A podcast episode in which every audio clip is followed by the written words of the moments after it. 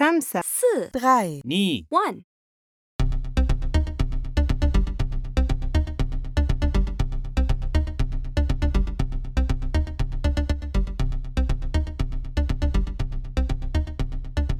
Hello, welcome to another episode of Elevate Intel.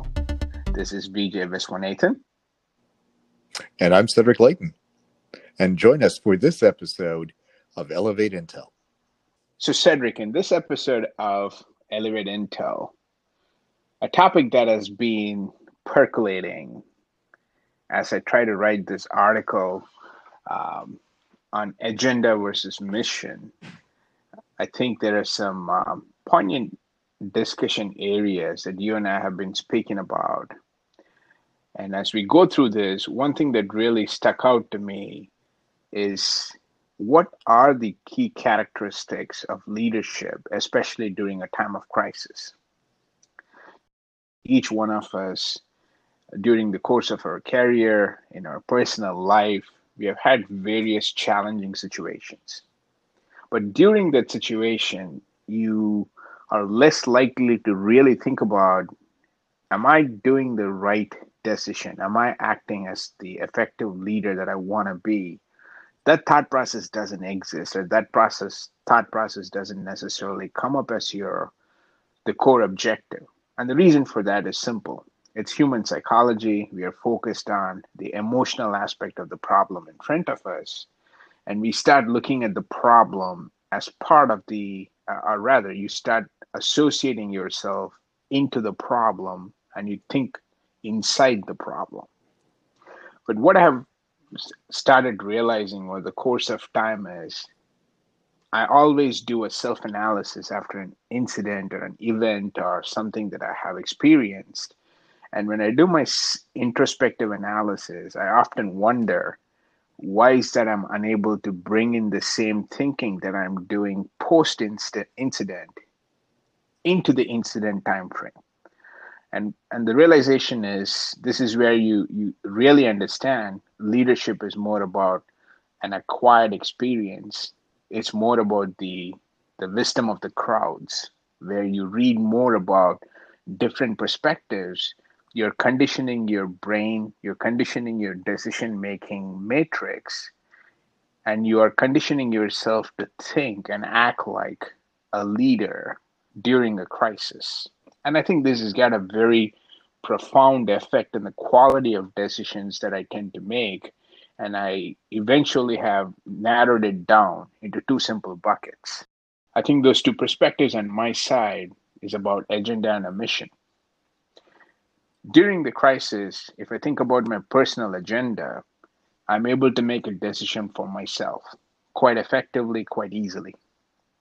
But if I think about the common mission, if this is for a group of people, the decisions that I make will impact a large uh, a subset of people or their life and whatever be the situation, the dynamics changes quite heavily.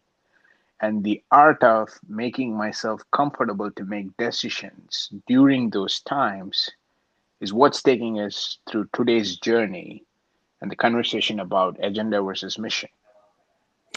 Absolutely, VJ. You know the the big thing that I I think about when you look at leadership is, you know, what is your role as a leader? You know, what are the kinds of things that you're looking for?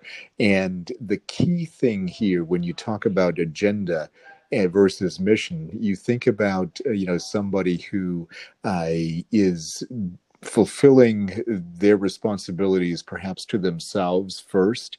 And you know when i think of the term agenda specifically i often think uh, of the term careerist you know somebody who is engaged in uh, a profession of any of any type uh, that comes in and says okay i am going to uh, take advantage of these things. I am good at X.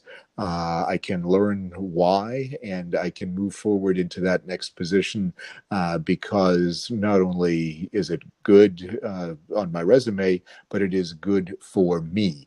And that is something that is very different, very distinct from the idea of mission, which, uh, you know, kind of connotes the idea of servant leadership. In other words, you are a servant to the mission. The mission has an overarching uh, role in one's determination of uh, you know what one's place is in a company and how you're going to uh, use your role uh, for the greater good, not for self aggrandizement, but for the greater good that uh, you need to uh, bring forward if you're going to deal with all kinds of events, whether they be events uh, that are, uh, you know, just as a matter of routine or events in a crisis. And that that really makes, I think, for, uh, you know, the big difference between the two approaches, the agenda versus the mission approach.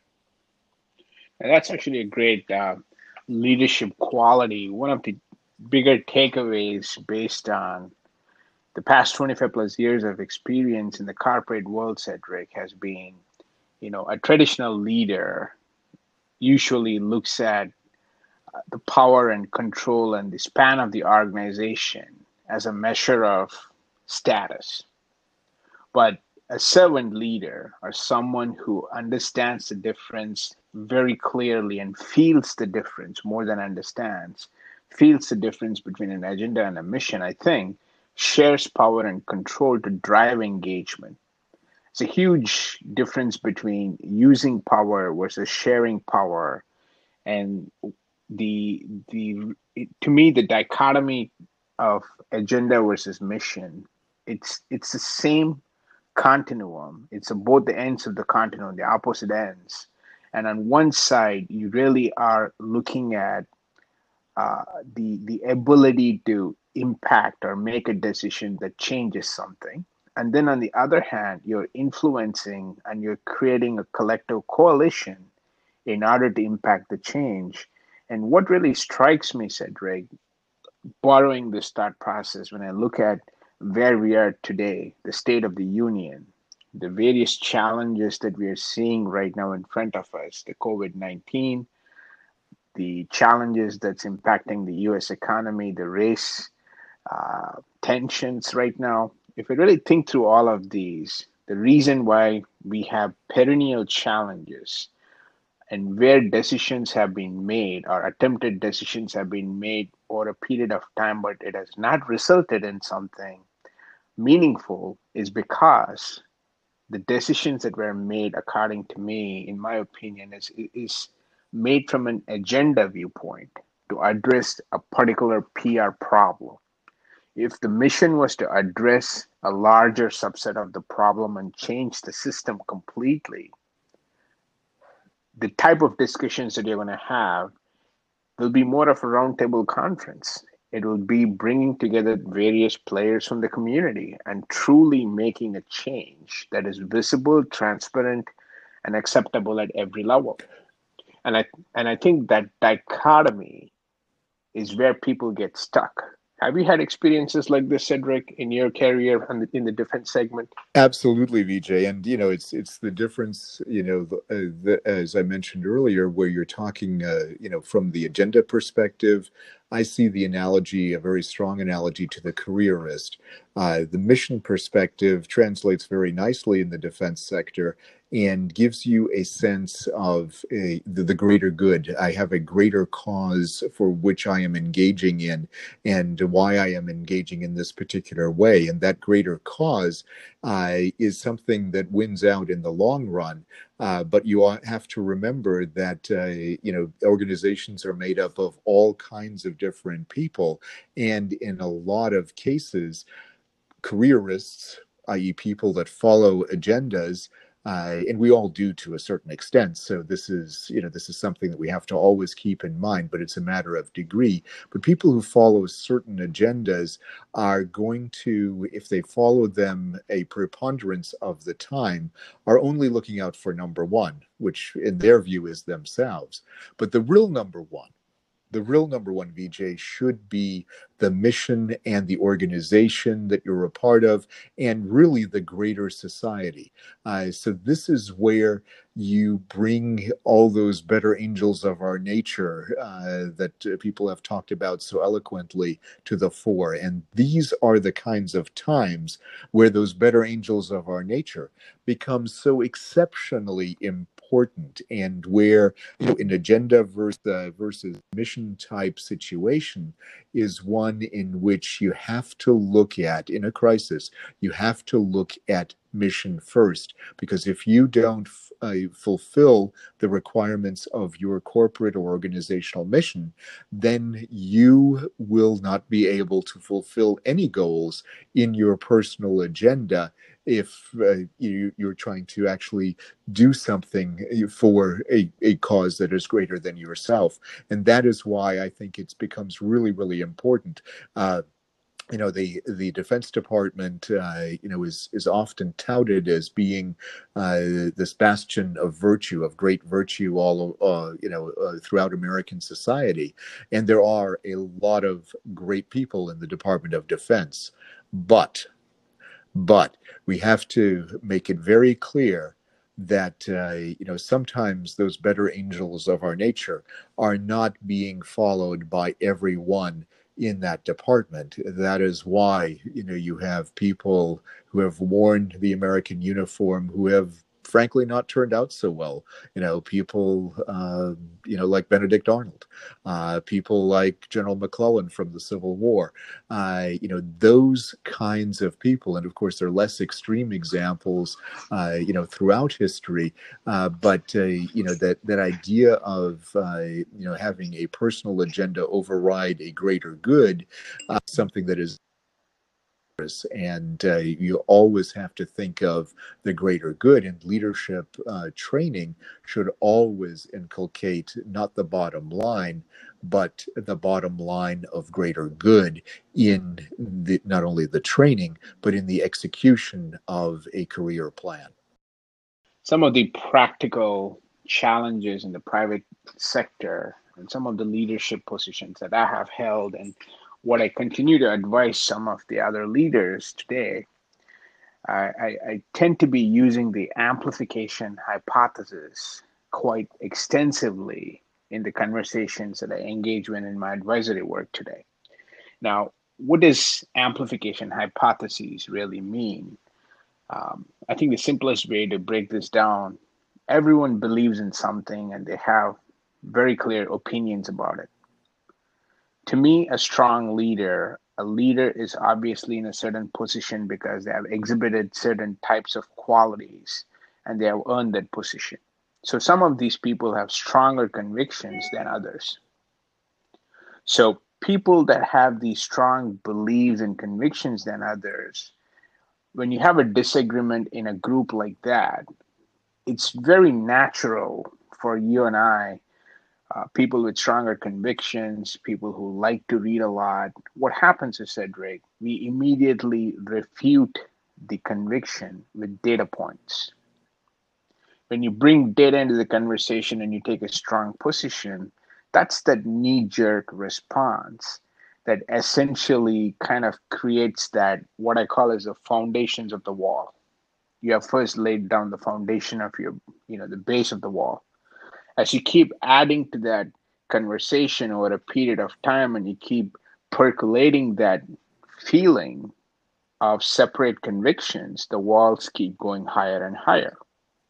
So, the amplification hypothesis therefore states that if your team disagrees with your what you desire, the best way is to find a common ground rather than building the foundation of the wall.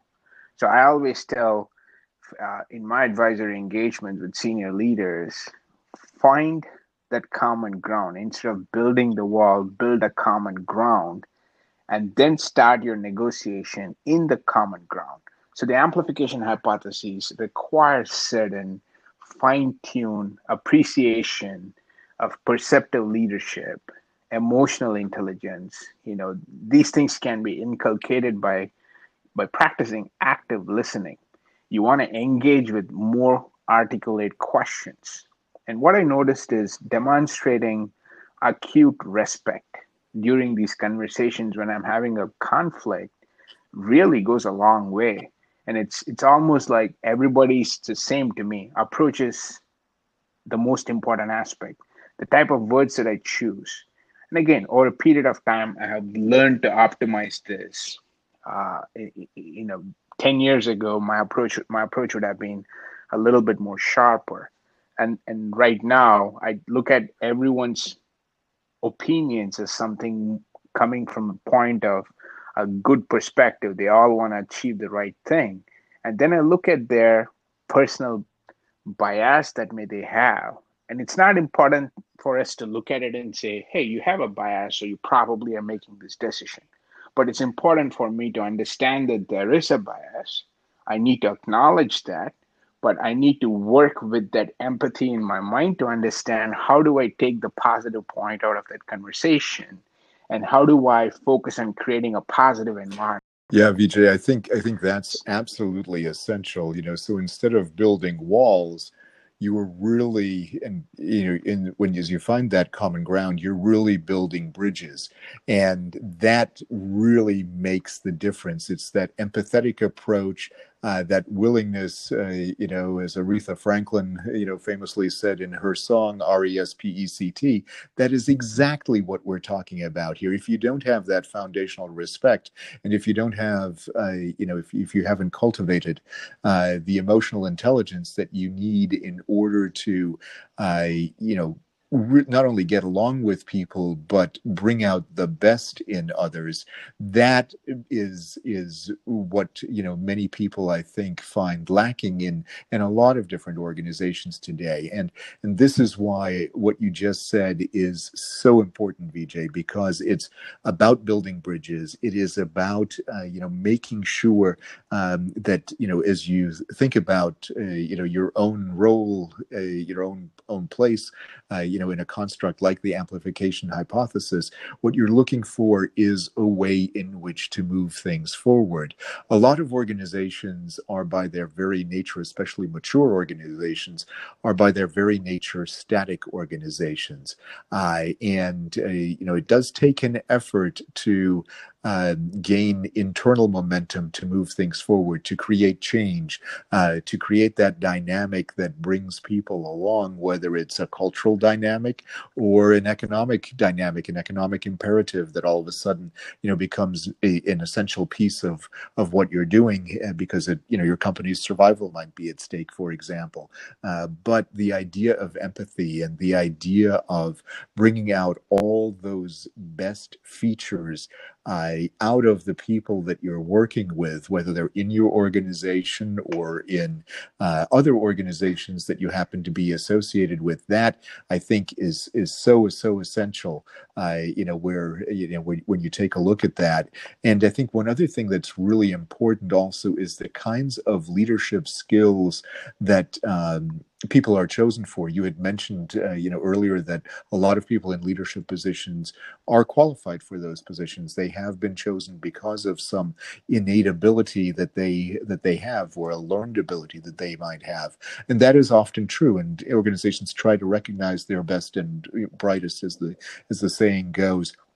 But you know, I think uh, you know, one of the things that we need to bear in mind is that leaders don't always know everything and i've seen a lot of people uh, you know make some mistakes. Uh, you know we had talked a little bit about uh, you know the the really big question when it comes to the military you know do generals really know everything?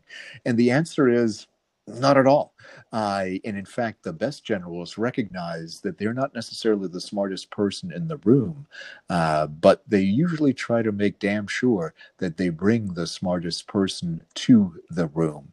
And that is what we're trying to do. It is, you know, if you're leading an organization or even a part of an organization, if you can leverage the talents of the smartest people, and uh, there are people that are differently smart in different areas, but if you recognize recognize those differences and can leverage those uh, those talents and bring them to bear at the right moment, you can achieve many many things that are, uh, you know, thought to be sometimes impossible. But if you can do it, uh, you will not only change what your company dynamic is, but you will also change the way in which your company is perceived, and you'll change that for the better and for the good what resonates to me when I think through this particular topic is the echo chamber.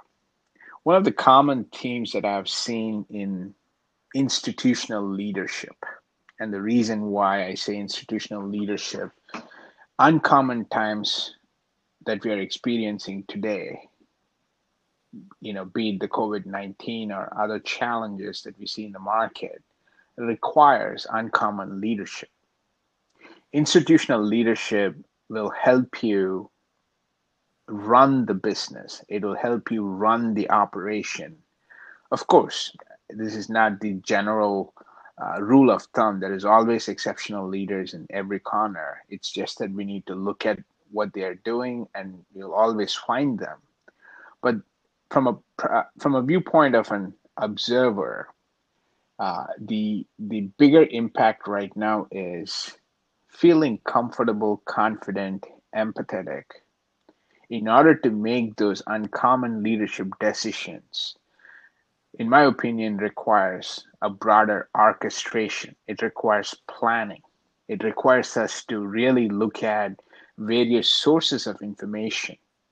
The way i would typically make decisions cedric in any project any engagement due diligence work you're obviously seeking experts and intelligence and then you're structuring your thinking in order to make the best decision possible. But during times of crises, you may not have all these pieces of information that you typically like to have in front of you. So, where do you base your core decisions? I think it, it, it comes down to this.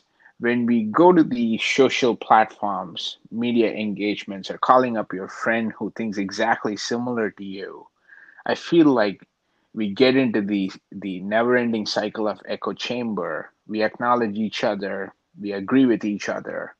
But are we really addressing people with different convictions in the room acknowledging their requirements and making a decision that's going to support them on the same token cedric on the same token there are times when you have to make decisions that needs to be hard lined and this becomes an interesting topic and i'm more than certain in your eh, from a defense perspective you you may have seen these scenarios.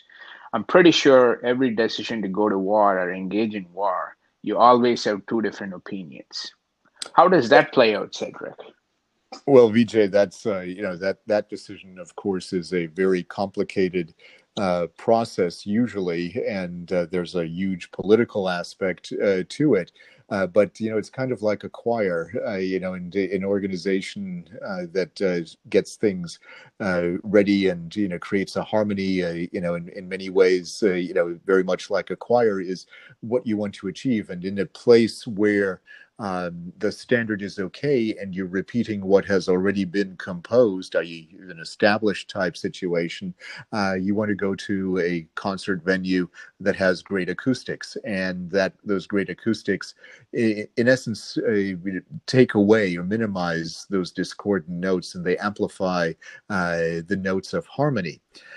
When you're looking at decisions such as, you know, really profound ones, such as do we go to war, then you have to bring so many disparate voices in there and that uh, beautifully appointed hall in which you would have your concert is no longer sufficient because you want outside influences that are you know that are uh, that are blowing through uh, these different areas. You want to know what are the consequences of uh, you know performing that military action. What are the second and third order effects as we call them? In other words what are the unintended consequences and if you you know look at what the unintended consequences might be you may also want to make sure that you uh, manage things in such a way uh, that you get to consequences that uh, you can manage throughout the crisis. So, if you, for example, go to war, uh, then you want to know not only what is my first step,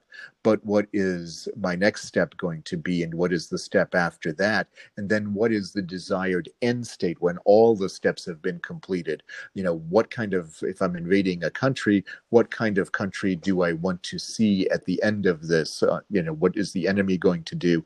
And the same is, is true in business. You know, as you're working through different problem sets, what is the des- desired end state that I want want to achieve? Am I trying to do certain things that are impossible uh, for a variety of reasons, or can I make what seems impossible? possible by doing certain things and engaging in a step by step analysis and then execution of a particular trend uh, or a particular line of thinking? And you know are you bringing all the voices together that you need in order to make a decision like this? Uh, you're never going to have perfect information but what you do need to do is you need to uh, become that orchestra conductor or that choir director uh, so that you can bring all of those different areas together and that then becomes the way in which you move forward. I think what happens is when you are trying to look at decisions, the, the takeaway from that conversation is the gravity of each decision is different. So making decisions that's obviously impacting something as substantial and profound as are we going to engage in war? Is this in response or retaliation? There's so many dimensions to that simple point versus when you are in a condition where your enemy is the COVID 19. If you think about what's really happening in front of us, this virus is causing untold havoc, and you're almost at a situation where you are at the mercy of the cycle when you really don't have enough scientific approach to engage and respond to that. So, what happens is you're now in the thought process of just like how manufacturing was outsourced and where we are right now in the supply chain market what i mean my biggest takeaway from this the covid-19 situation is the the weakness that we have globally in supply chain and how different markets are really struggling. The over dependence of the manufacturing uh, you know centers in china and the asian market and to me, what has happened is, Cedric, there has been an outsourcing of leadership thinking, just the way there is outsourcing of everything else. And by outsourcing leadership, you're now making decisions that have insurance built into those decisions. I almost wonder sometimes if we have lost the ability to make bold decisions that set the course and this is where the emotional and the humanizing aspects of decision making comes to play. Every decision, every communication about the decision you make has to have hope. But I also recognize and acknowledge that it's not always a rose garden. You always have to be transparent, clear, but also hopeful. So even during the most distressing times, even during the most challenging of the decisions, I think there is still a way to approach the problem in a manner that encourages and instills that collaborative engagement. We spoke about demolishing the walls and building the bridge. I think it's a foundational element for understanding the decision gravity. So if the if our fundamental approach is to build bridges, no matter what the decision gravity is all about, you are now beginning to think in a collective fashion. Absolutely, VJ. And, you know, one of the big things to uh, insert into the thinking process is something that you touched on, uh, you know, and it, it implies, uh, you know, something that I think is very important, and that is the term optimism. Uh, you know, in the military, uh, some of us had the saying, optimism is a force multiplier. And what that means is optimism a, is, is sometimes translated into esprit de corps, uh, or in the French, élan. Uh, Napoleon used to use that quite a bit.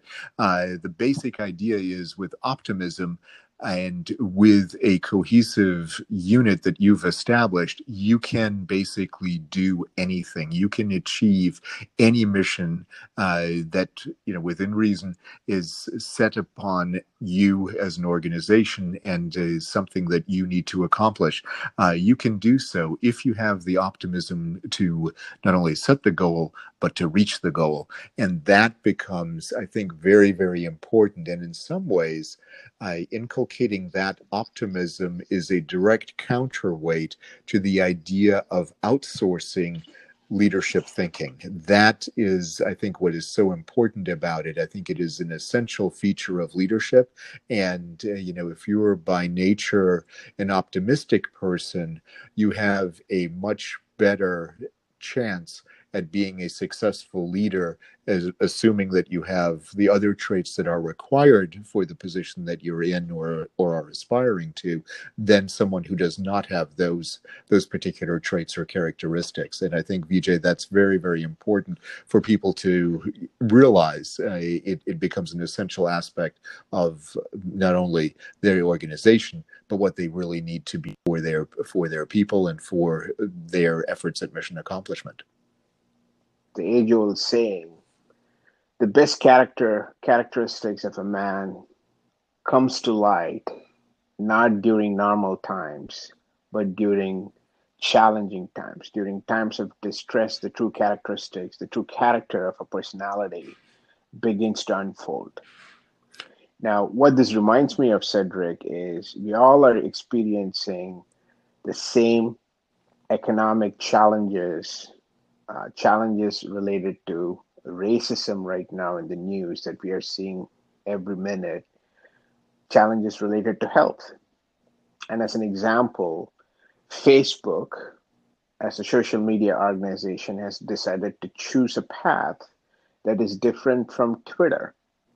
Once again, a social media organization.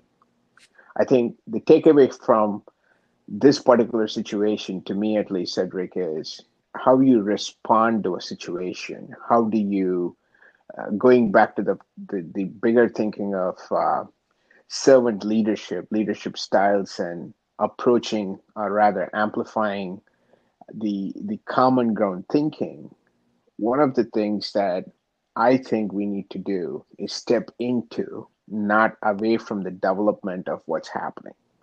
I feel like facebook may have walked away from the situation and Twitter looks like it has walked into the development of the problem. They're contributing in a meaningful way to the dialogue that allows us to embrace uncertainty. It allows us to navigate complexity by taking a position.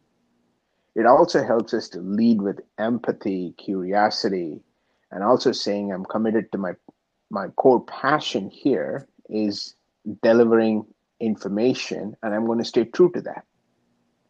So, simply put, run towards the fire in a meaningful manner. In essence, yes, and run to the fire with the right kind of protective gear so that you, you know, protect the sanctity of your operation uh, and you know, basically of your people. Uh, and I think that you know when you look at the uh, different approaches that Facebook and Twitter have taken, VJ, I think that what you're seeing here is you know two different types of visionaries uh, in working in their respective environments. Uh, in the Facebook case, though, you're looking at a situation where they're comfortable with the model that they are in, and they are loath to change, they're reluctant to change that model because uh, it's making them money, quite frankly.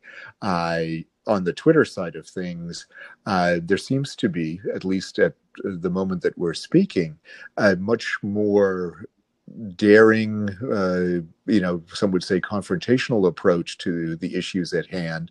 And uh, it seems as if they're trying to evolve with the situation. Of course, it remains to be seen exactly how all of this will play out. And there are going to be many, many factors that are going to be in play here. But uh, you know, as things develop, uh, any static uh, effort, in other words, any effort to keep things the way they are, in essence, a degree of stasis within an organization, uh, can be very difficult to maintain as everything around it is changing. And so, you know, from that perspective, I would argue uh, that uh, people have you know who are in situations like Facebook is finding itself in uh, need to really understand what the greater consequences of their failure to do something or their reluctance to do something are. Uh, they also need to take a look, if you're in, on the Twitter side of things, you need to take a look and see uh, if the path that you have chosen forward, as dynamic as it appears to be, is that going to give you uh, the type of uh, platform as it evolves that you want to have in the future for a social media company, or is it something that uh, you know is is something that they can actually achieve? If you're going to uh, start validating content and perform the role of an editor, uh, that requires an effort that you may or may not be ready for. And that's the kind of thing where planning, in addition to vision, becomes a key factor in being able to realize the goals of a mission and the goals of a business and the ability of that organization to, to thrive in a different environment. Now that's that's a that's the analysis I think is a need of the hour. And one of the ways I connect this, what's unfolding in front of us in the social theater, I, I have seen this in action in leadership scenarios, Cedric, and I kind of approach it this way. We have to be both action oriented and reflective at the same time. The challenge is reconciling the paradox of pause and action. The reason is in my book, they both are critical elements of leadership active listening, active pausing. Such a paradoxical equation, Cedric, but I think that's what is needed. We need to be both action oriented and reflective at the same time in order to evolve our leadership decisions. And in the case of uh, Facebook and Twitter, Cedric, a decision path has been initiated and that path needs to be evolved through active reflection and of course course correcting as we go but if it becomes a step as you just pointed out a few minutes ago if it's stasis right? If if the decision is one dimensional then we have lost the concept of leadership in my opinion and we have just decided to be stagnant. So i think we are in the precipice of understanding with the new normal, how do we evolve into a more action oriented, reflective, and a better society? Absolutely, VJ. And I think one of the key things to, to note, uh, you know, in, in this is that stagnation is not an organization's or a leader's friend uh, it becomes very important uh, to avoid either stagnation in operational matters or stagnation in thought, and certainly stagnation in execution is a very dangerous situation to be in. And on that note, Cedric, thanks for a wonderful conversation. Talk to you in the next episode. Absolutely, VJ. It's always a pleasure and look forward to the next one. I'm Cedric Leighton for Elevate Intel. And this is VJ Viswanathan for Elevate Intel. Thank you.